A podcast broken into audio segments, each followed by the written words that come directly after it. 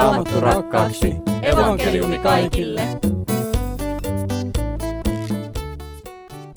Siunattua pyhäpäivää ja tervetuloa kuuntelemaan Raamattu Buffet-ohjelmaa.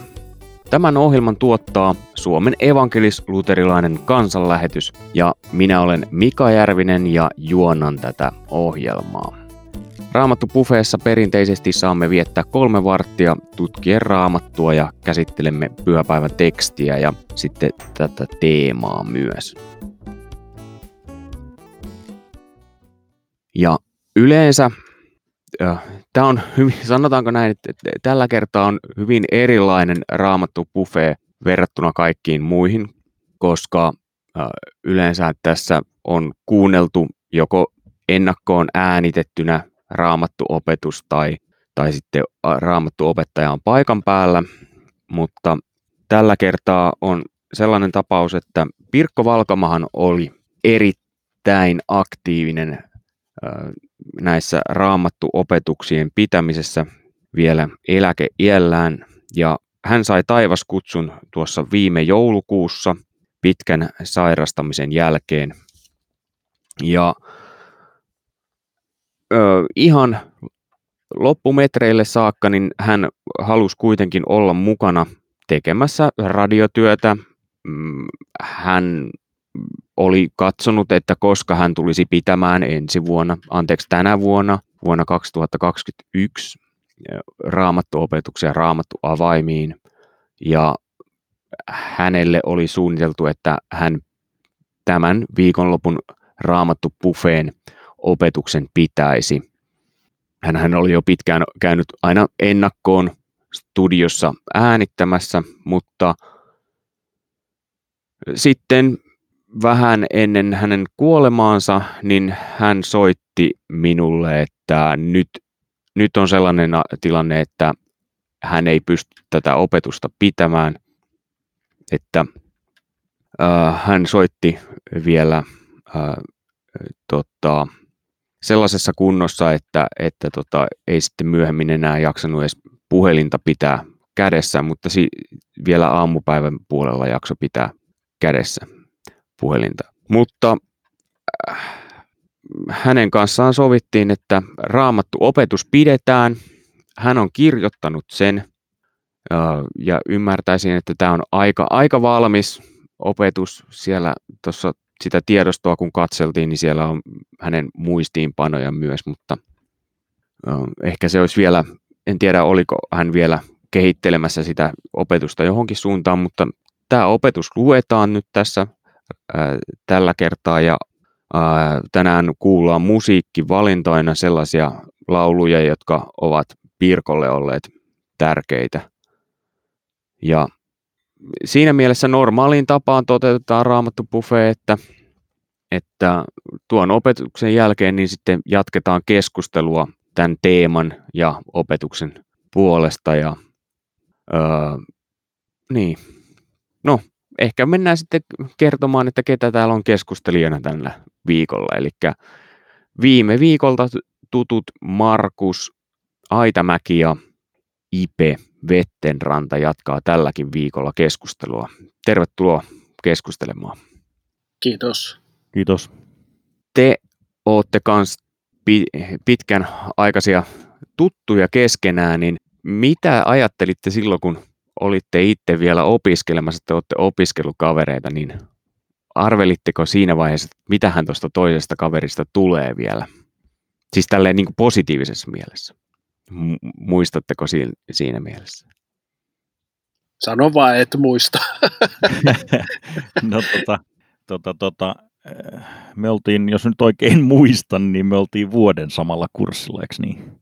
Niin, kyllä. Ja, ja tota, loppuvaiheessa mä olin vähän semmoinen äh, oman elämäni opiskelija, että mä tein musiikkikuvioita niin paljon, että sitten mulla oli pidettävä välivuosia ja maksettava toiminimen la- lainoja siinä, siinä välissä. Ja sitten tästä syystä mä olin, sain olla Markuksen kanssa sitten samalla kurssilla yhden, yhden vuoden, että, että tosin, tosin tota, ei, ei nyt ehkä sillä ihan siellä oli vähän eri, eri porukoita, että me ei nyt ehkä liikuttu sillä ihan samoissa koko ajan, mutta siis hyvä, hyvä viilis jäi Markuksesta ja oli hieno, hieno nähdä nähdä sitten, kun itse asiassa viime, viime kerran raamattupuheeseen tuli, niin sitten mä tajusin, että ai Markus Aitamäki, että hei, tämä on tämä opiskellut vuoden sama aikaan ja mahtavaa, että hän on, hän on, hän on täällä meillä, meillä lähettinään nyt, nyt sitten Seklissä, Seklissä hommissa, hommissa että tota, oli, olin, olin kyllä tosi, tosi iloinen, iloinen siitä, siitä, että tota, Ma- Markus. Päässyt käymään.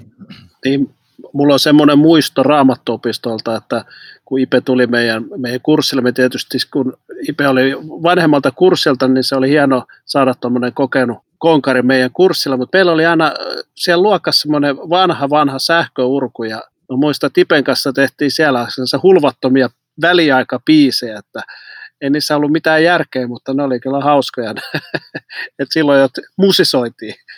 Se on jäänyt mieleen ne kaikki laulut oli semmosia, semmoista niin kuin kristillistä opiskeluhuumoria, että niitä ei voi julkaista.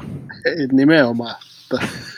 Joo, ei, ei julkaista niitä nyt tänään, uh, mutta Ipe, voisitko aloittaa johdattaa meidät rukoukseen tässä, uh, kun aloitetaan tämä ohjelman tekeminen? Joo, päivän, päivän tota, tai pyhän, tulevan pyhän teema on Jeesus herättää uskon, johon tämä teksti liittyy, ja tekisi mieli sanoa ihan vaan, että Jeesus herättää uskon ja aamen, mutta tota, äh, hiljennytään äh, lyhyesti rukouksi. Taivaisa, kiitos siitä, että sinulla on voima ja valta herättää usko. Sinulla on voima ja valta herättää kuolleista. Sinulla on voima ja valta antaa synnit anteeksi. Niin, että me voimme olla varmoja siitä, että Jeesuksen Kristuksen työn tähden, häneen uskoen ja luottaen, me voimme olla menossa kohti taivasta, sitä kristityn päämäärää kohti. Ja kiitos Herra myös siitä, että sinulla on voima herättää myöskin penseä usko tai sellainen, joka on päässyt penseytymään, väljähtymään. Herra, mä rukoilen tänään niin itselle kuin kuulijoille sitä, että mikä se meidän tilanne onkin, niin tuussa pyhähenkes kautta antamaan meille uutta elämää Jeesuksen Kristuksen tähden. Aamen. Ja tämän päivän teema on Jeesus herättää uskon niin kuin Ipe tuossa äsken sanoikin ja luen tuolta kirkkovuosikirjasta pienen pätkän, mitä siitä sanotaan. Eli Jeesuksen julkinen toiminta on alkanut.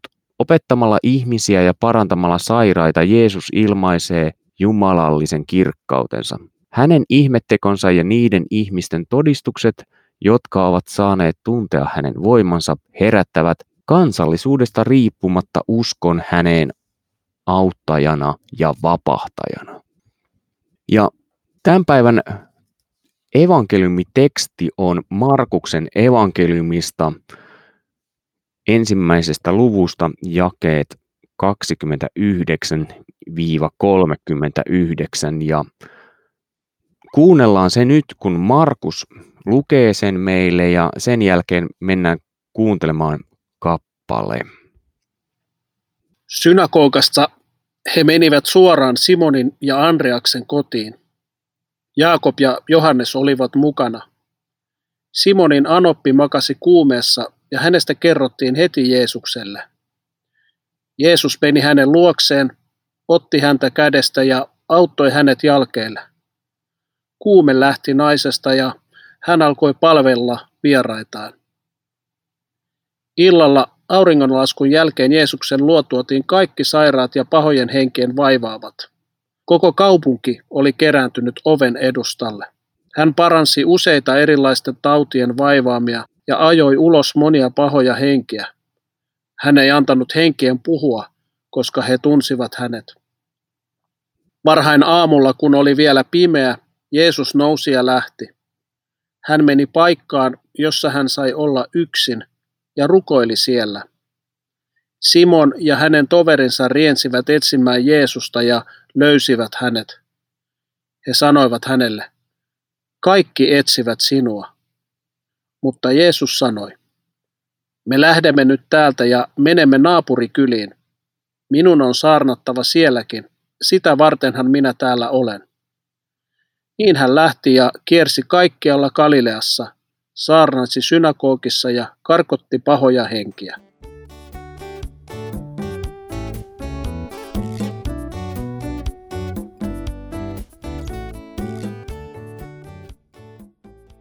Kiitos Markus.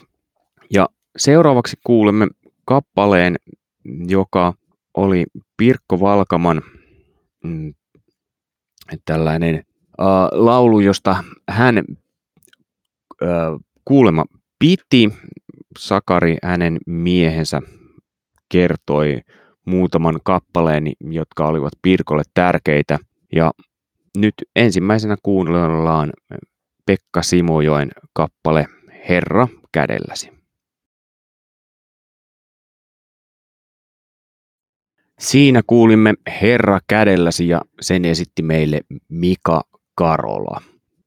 Ja nyt mennään sillä tavalla, että kuten aikaisemmin sanoin, niin tässä kohtaa on yleensä kuultu opettajaa, mutta tällä kertaa opetus on meillä tekstinä täällä. Ja tämä kyseinen opetus jäi Pirkko Valkaman viimeiseksi opetukseksi, mutta hänen kanssaan sovittiin, että luetaan se radiossa, vaikka hän ei itse ehtinyt sitä äänittämään. Ja ö, varoituksen sanana, että itse en ole, en ole sillä tavalla raamattu opettaja, että, että luen tämän nyt täältä sillä tavalla, kun nyt tekstiä osaan lukea. Ja tota, en tiedä jännittääkö tämä vai minkä takia, mutta vi, oliko viime yönäkin, kun näin unta, että Pirkko oli oikein kirjoittanut mulle tällaiset nuotit, millä tavalla nämä pitää lukea, mutta nyt kun tätä tekstiä katsoo, niin ei täällä ole nuotteja kyllä. Mutta, mutta paljon kyllä käytiin Pirkon kanssa ylipäätään keskustelua radion tekemisistä ja, ja radio näistä opetuksista ja on siitä erittäin kiitollinen hänelle. Ne oli oikein hyviä keskusteluja ja hänen opetuksensa on tosi hyviä kanssa. Niitä pääsee kuuntelemaan avaimia.netistä. Ja sinne tämäkin opetus sitten tulee. Mutta koitetaan lukea tämä täältä ja sen jälkeen mennään siihen keskusteluosuuteen. Eli Jeesus herättää uskon. Tämän päivän teksti on lyhyt kuvaus Jeesuksen toiminnasta Kapernaumissa. Edellä on kerrottu, miten Jeesus opetti synagogassa niin ainutlaatuisella tavalla, että ihmiset hämmentyivät. Sitten Markus kirjoittaa. Kaupungin synagogassa oli juuri silloin mies, joka oli saastainen hengen vallassa. Hän alkoi huutaa, mitä sinä meistä tahdot, Jeesus Nasaretilainen? Oletko tullut tuhoamaan meidät? Minä tiedän, kuka sinä olet, Jumalan pyhä.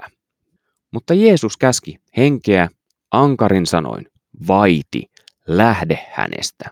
Silloin saastainen henki kouristi miestä ja lähti hänestä huutaen kovalla äänellä. Kaikki joutuivat ymmälle ja kyselivät toisiltaan, mitä tämä on. Tällä miehellä on valta opettaa uudella tavalla. Saastaiset hengetkin tottelevat häntä, kun hän käskee. Hänen maineensa levisi kohta kaikkialle ympäri koko Galilean. Ei ihme, että ihmiset hämmästyivät. Heidän keskellään oli heidän kaltaisensa tavallisen juutalaisen näköinen mies, mutta hän opetti sellaisella tavalla, mitä he eivät olleet koskaan kuulleet. Hän paransi sairaita, riiva ja henget pelkäsivät häntä, hän ajoi ne ulos. Hän vapautti ihmiset niiden vallasta. Jeesus itse sanoi opetuksestaan ja teoistaan, että hän ei tehnyt mitään ihmismielen mukaan, vaan sai kaiken isältä Jumalalta. Eli kun me luemme evankeliumeista, miten Jeesus toimi, me näemme, miten Jumala toimii. Vaikka ihmiset eivät sitä käsittäneet, Jeesuksessa Jumala oli tullut heidän luokseen. Vaivattomasti vain muutamalla sanalla hän paransi sairaita, tai kuten päivän tekstissä, otti Pietarin anoppia kädestä ja auttoi tämän jalkeille. Ei tarvittu kuumetaudin jälkeen pitkää toipumisaikaa. Nainen parani niin täydellisesti, että alkoi heti palvella vieraita. Teollaan Jeesus herätti ihmisiä uskomaan siihen, että hän on pelastaja, jolla on valta vapauttaa ihminen synnistä ja sen seurauksista. Hänen toimintansa oli esimakua siitä, mikä meitä odottaa, kun kerran pääsemme tilaan, jossa ei enää ole vaivoja, sairautta eikä kuolemaa. Evankeliumeissa kerrotaan monia parantamisihmeitä. Joissakin tilanteissa Jeesuksen sanotaan parantaneen kaikki sairaat, mutta ei hän aina parantanut kaikkia. Esimerkiksi Petestan lammikolla hän paransi vain yhden miehen. Tästä voit lukea Johanneksen evankeliumista luvusta 5. Jeesus antoi myös meille omilleen lahjan parantaa sairaita. Edelleen sairaita paranee. Olen elämäni aikana nähnyt ja kokenut sen monta kertaa. Tässä syntiin langenneessa maailmassa ja synnin ruumissa monet ahdistukset ja myös fyysiset ja psyykkiset sairaudet ja lopulta kuolema kuuluvat ihmisen elämään. Kristittyinäkin sairastumme. Joskus Jumala parantaa, joskus hän sallii sairauden. Hän tekee kaiken iankaikkiseksi parhaaksemme. Paavalilla oli sairaiden parantamisen armolahja, mutta hän itse joutui kärsimään jostakin sairaudesta. Jumala ei parantanut häntä, vaan sanoi hänelle, että minun voimani tulee täydelliseksi heikkoudessa. Varmasti Paavali oli rukoillut myös Timoteuksen vatsavaivojen takia. Kirjeessä rakkaalle ystävälleen hän antaa neuvoja, miten lievittää kipuja. Työtoverinsa Erasmoksen hän joutui jättämään Miletoon sairastamaan. Jeesus ajoi myös ulos riivaajia. Evankeliumeissa kerrotaan monista pahan hengen valtaan joutuneista ihmisistä. Olen joskus miettinyt, että johtuisiko se siitä, että saatanalla oli oikein tykistökeskitys tuolla alueella, koska hän teki kaikkensa tuhotakseen Jeesukseen. Evankeliumeissa tehdään selvä ero sairauden ja riivattuna olemisen välillä. Sairaudet, väsymykset ja erilaiset negatiiviset tunnetilat kuuluvat osana elämäämme tässä ajassa. Sen tähden opetus siitä, että kristityistä pitäisi ajaa ulos masennuksen, pelon ja sairauden henkiä ovat vastoin raamatun opetusta. Kun Paavali oli masentunut, kerrotaan, että Jumala rohkaisi häntä lähettämällä Tiituksen kertomaan hänelle hyviä uutisia. Kun Paavali oli peloissaan, Jumala vakuutti, että hän tietää, mitä Paavalilla on edessään Korintissa. Mutta nykyäänkin on olemassa myös riivattuja ihmisiä.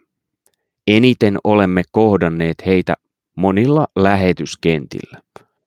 Mutta mitä enemmän kristinuskon vaikutus vähenee meillä Suomessa ja mitä enemmän täällä harjoitetaan esimerkiksi okkultismia, noituutta ja saatanan palvontaa, sitä enemmän todennäköisesti myös riivattujen määrä lisääntyy.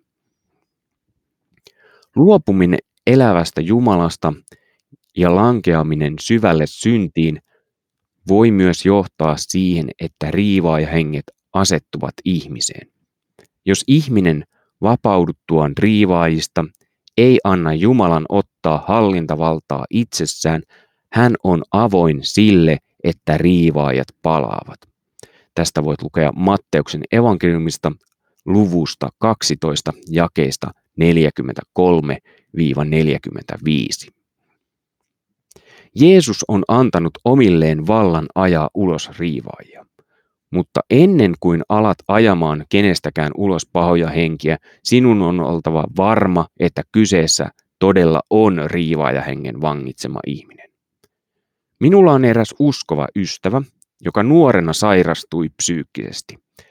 Joskus hän erehtyi menemään kokouksiin, joissa hänestä alettiin ajaa ulos riivaaja henkiä. Silloin aina sairaus paheni ja hän ahdistui. Useammankin kerran hän tuli luokseni ja oli vakuuttunut, että hänessä on riivaaja. Kun sitten yhdessä rukoilimme, hän pyysi, että Jeesus antaisi hänen syntinsä anteeksi ja puhdistaisi verellään hänen sydämensä. Kun rukouksen jälkeen kysyin häneltä, mitä hän arvelee, sallisiko paha henki hänen rukoilla niin, hän tajusi helpottuneena, että eihän hänessä sittenkään ole riivaa ja henkeä. Hän on vain psyykkisesti sairas. Olen varma, että ilman noita riivaajien ulosajamisia ystäväni olisi pärjännyt sairautensa kanssa paljon paremmin. Riivaaja hengen valtaama ihminen voi olla fiksu, älykäs ja miellyttävä. Mikään ulkoisesti ei välttämättä viittaa siihen, että hän on pahan hengen sitoma. Hän voi myös olla uskonnollinen. Yleisuskonnollisuus ei häntä haittaa, kunhan ei puhuta Jeesuksen sovitustyöstä. Kuten Jeesuksen täällä eläessä edelleen riivaaja henki paljastuu yleensä Jeesuksen läsnäolossa. Sielun hoitotilanteissa tai rukouksessa tai tilanteessa, jossa puhutaan Jeesuksen ristin kuolemasta ja ylösnousemuksesta. Oma kokemukseni on se, että riivaajahenget eivät kestä puhetta Jeesuksen sovintoverestä. Kun on kyseessä riivaajahengen ulos ajaminen, tarvitaan paljon rukousta ja jos mahdollista, siihen ei pidä ryhtyä yksin. Kannattaa aina kysyä luotettavia uskovia apuun. Ja on tärkeää, että elämme itse syntien anteeksi antamisessa. Olipa kyseessä sairauden parantaminen tai riivaajien ulosajaminen, me olemme vain Jeesuksen välikappaleina hänen työssään. Me emme karkota pahoja henkiä, paranna sairaita tai anna syntejä anteeksi. Sen tekee aina Jeesus itse meidän kauttamme. Kun luemme apostolien tekoja tai Uuden testamentin kirjeitä, näemme selvästi, että evankeliumin julistaminen oli opetuslasten toiminnassa keskeistä. He eivät järjestäneet parantamiskokouksia. He kertoivat pelastuksesta, jonka Jeesus oli valmistanut ristin kuolemallaan ja ylösnousemuksellaan, ja Jumala osoitti evankeliumin voiman niin, että sairaut, sairaita parani ja riivaajia ajettiin ulos. Esimerkiksi apostolien teossa, teoissa kerrotaan, mitä opetuslapset rukoilivat, kun Pietari ja Johannes pääsivät vapaiksi vankilasta, ja heitä kiellettiin julistamasta Jeesuksen ylösnousemusta.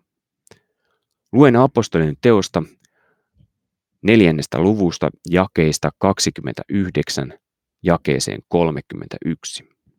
Katson nyt, Herra, kuinka he meitä uhkailevat. Anna palvelijoillesi voimaa pelotta julistaa sanaasi.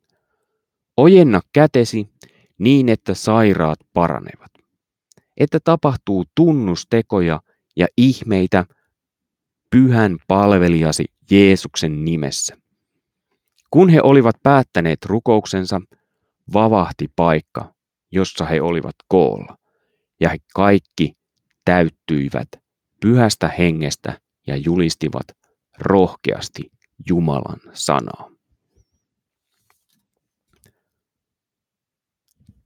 Kiitos Pirkko Valkamalle tästä ja kymmenistä ja sadoista muista opetuksista, joita olemme saaneet myös radiossa ja tapahtumissa ja koulutuksissa ja muualla kuunnella. Pakko jakaa tässä sellainen muisto, kun itse olin raamattu luennoilla, kun olin tiimilinjalla kansanlähetysopistolla Ryttylässä ja Pirkko oli opettamassa Mooseksen kirjasta mun mielestä. Ja joku esitti jonkun kysymyksen hänelle.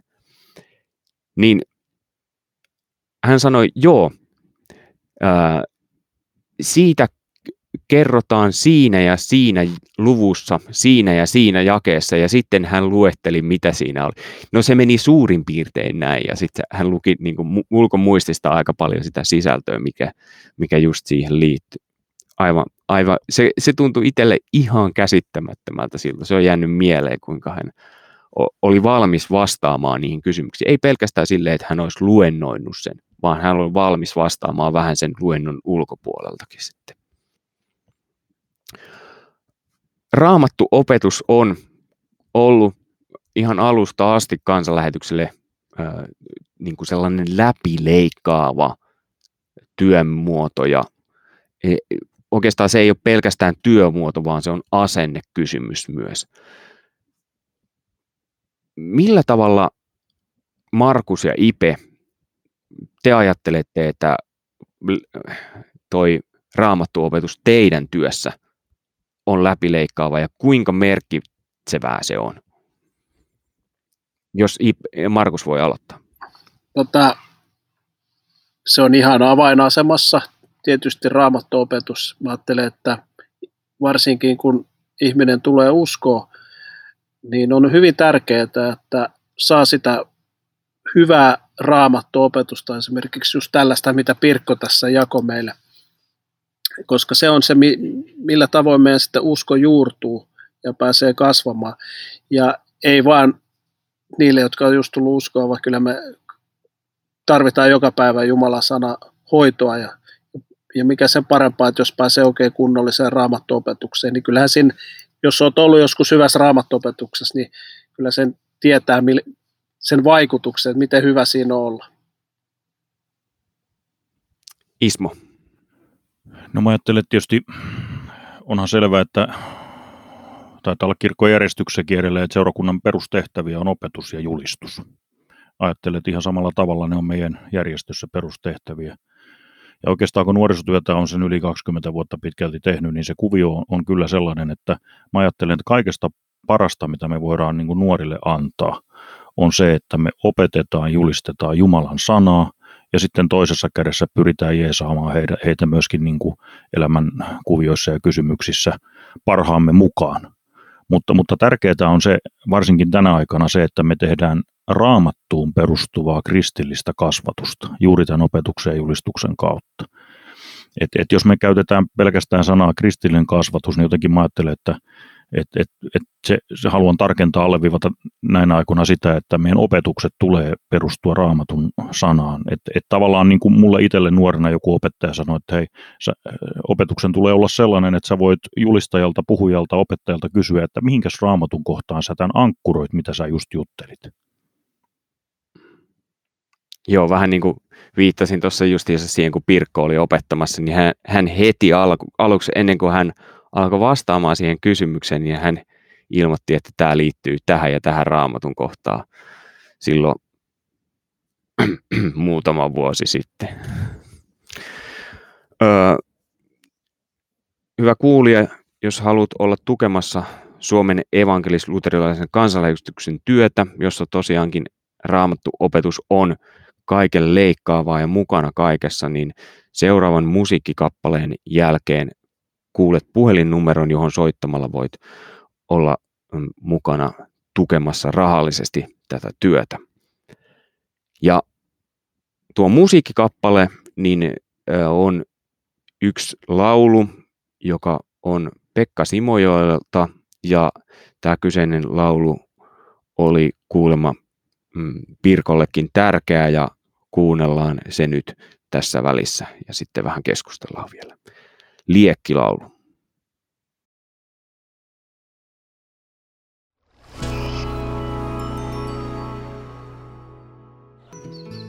Ole suuressa tehtävässä mukana tukemalla kansanlähetyksen työtä kotimaassa ja ulkomailla.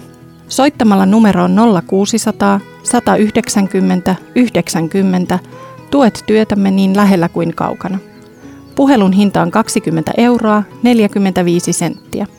Anna lahjasi numerossa 0600 190 90. Kiitos lahjastasi. Se on suuri Jumalan valtakunnassa.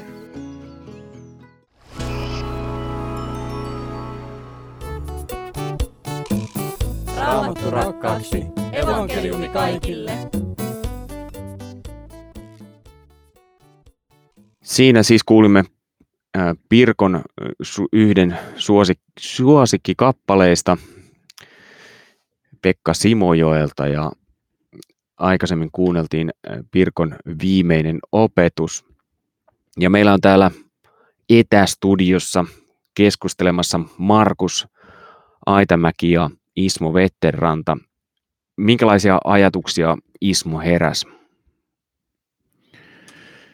No tota, ensinnäkin kiitoksia Pirkolle tästä opetuksen tekemisestä vielä viimeisillä voimillaan. Kunnioitan kovasti sitä ja tästä tekstistä, tekstistä itsestään nousi eka, eka tämmöinen lyhyt ajatus, ajatus mieleen, että tästä loppupuolelta, että, että kun Jeesus oli vetäytynyt paikkaa, jossa hän sai olla yksin ja rukoilla, niin sitten Simo ja hänen toverinsa menivät etsimään häntä ja sanoivat hänelle, kaikki etsivät sinua.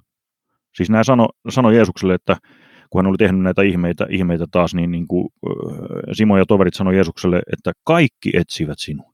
Jotenkin se yksi pieni lauseenpätkä puhutteli mua, että, tuli mieleen, että mitä tämän ajan ihmiset etsivät. Että et mitä ihmiset niin kuin etsivät ja mitä sinä hyvä kuulija niin kuin etsit elämässäsi. Ja sitten, sitten samalla tuli mieleen semmoinen hieno raamatun kohta Matteu, Matteus 6, että, että etsikää ennen kaikkea Jumalan valtakuntaa ja hänen vanhurskasta tahtoaan, niin teille annetaan kaikki tämäkin. Eli semmoinen niin kuin, mitä söisin, mitä joisin, mistä saan vaatteet, arki, huolien täyttäminen. Raamattu kehottaa meitä etsimään ennen kaikkea Jumalan valtakuntaa. Semmoinen tuli tuosta itse tekstistä noin niin kuin nopeasti. Markus mua, mua kyllä hyvin paljon puhutteli tämä Pirko-opetus ja ajattelee, että hän on itse niin kuin viimeisillä voimillaan vielä halunnut kuitenkin jakaa tällaisia ajatuksia meille ja puhuu vielä niin kuin sairauden paranemisesta, vaikka hän itse sitten oli jo heikossa kunnossa. Mutta mun mielestä se osoittaa vain sitä, että tässä niin kuin vahvistuu se, että sairaus ei ole koskaan mikään rangaistus, Jumala, Jumalan rangaistus meille, vaan, vaan, vaan sairauden kauttakin sit Jumala meitä koulii ja kasvattaa. Ja niin kuin Pirkko hyvin sanoi, että joskus parannutaan, joskus ei parannuta. Se on täysin Jumala, Jumala tahdosta kiinni. Ja, ja tässä niin kuin irtisanoudutaan tämmöisestä menestysteologisesta ajattelusta, että, että kristityllä ei voisi olla sairautta tai mitään muuta tuskaa tai kipua – kyllä ristin teologia sitä, että Jumala voi viedä meitä joskus alaskin hyvinkin kuriin olosuhteisiin ja voi, voi myös antaa sairautta, mutta se tekee kuitenkin sen niin kuin rakkaudesta käsin. Ja se pääpointti on siinä, että Jumala aina haluaa hyvyydessään vetää meitä luokseen. Ja kyllä ihminen, joka sairastaa, niin hän kyllä varmaan on useimmiten herkempi kuulemaan myös Jumalan ääntä, sitä mitä Jumala haluaa sanoa. Että, että mä näkisin enemmän sen niin kuin sellaisena tämän sairastamisen, että se on nimenomaan sitä, että Jumala lähestyy siinä ihmistä, haluaa erityisesti puhutella ja vetää luokseen, eikä rangaista eikä lyödä. Et mun mielestä sitä tässä Pirkkokin halusi kyllä korostaa.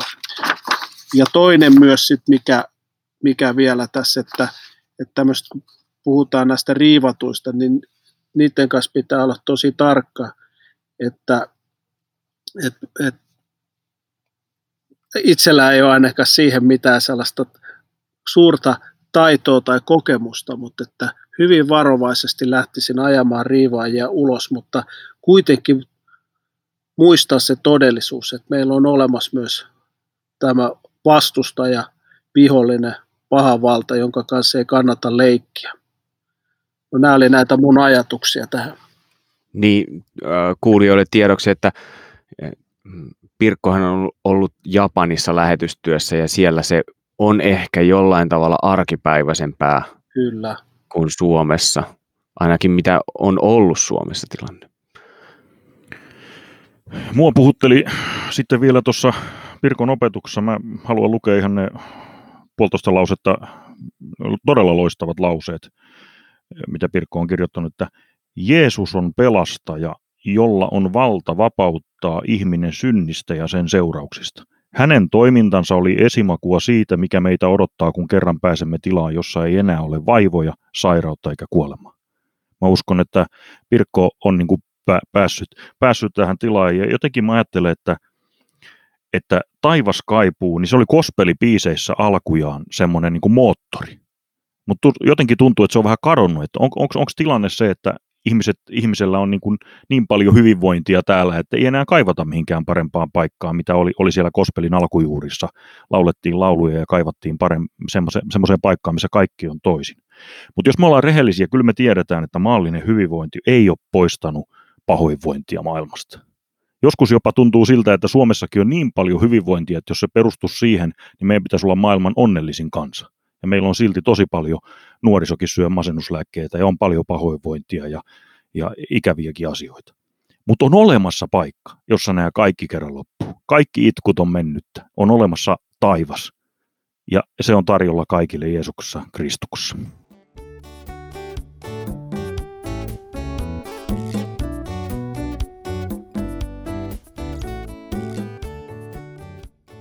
Kiitos Markus ja Ismo, kun olitte mukana ja kiitos erittäin paljon Pirkolle, kun hän teki tämän ja monen muun opetuksen. Kuuntelit Suomen evankelis-luterilaisen kansanlähetyksen tuottamaa Raamattu ohjelmaa kello 13 avaimia.netissä Jumalan palvelus. Voit sitä käydä siellä seuraamassa ja sieltä löytyy myös esimerkiksi Pirkon opetuksia. Oikein hyvää ja siunattua viikonlopun jatkoa, hyvä kuuntelija. Minä olen Mika Järvinen ja sanon, että moi moi.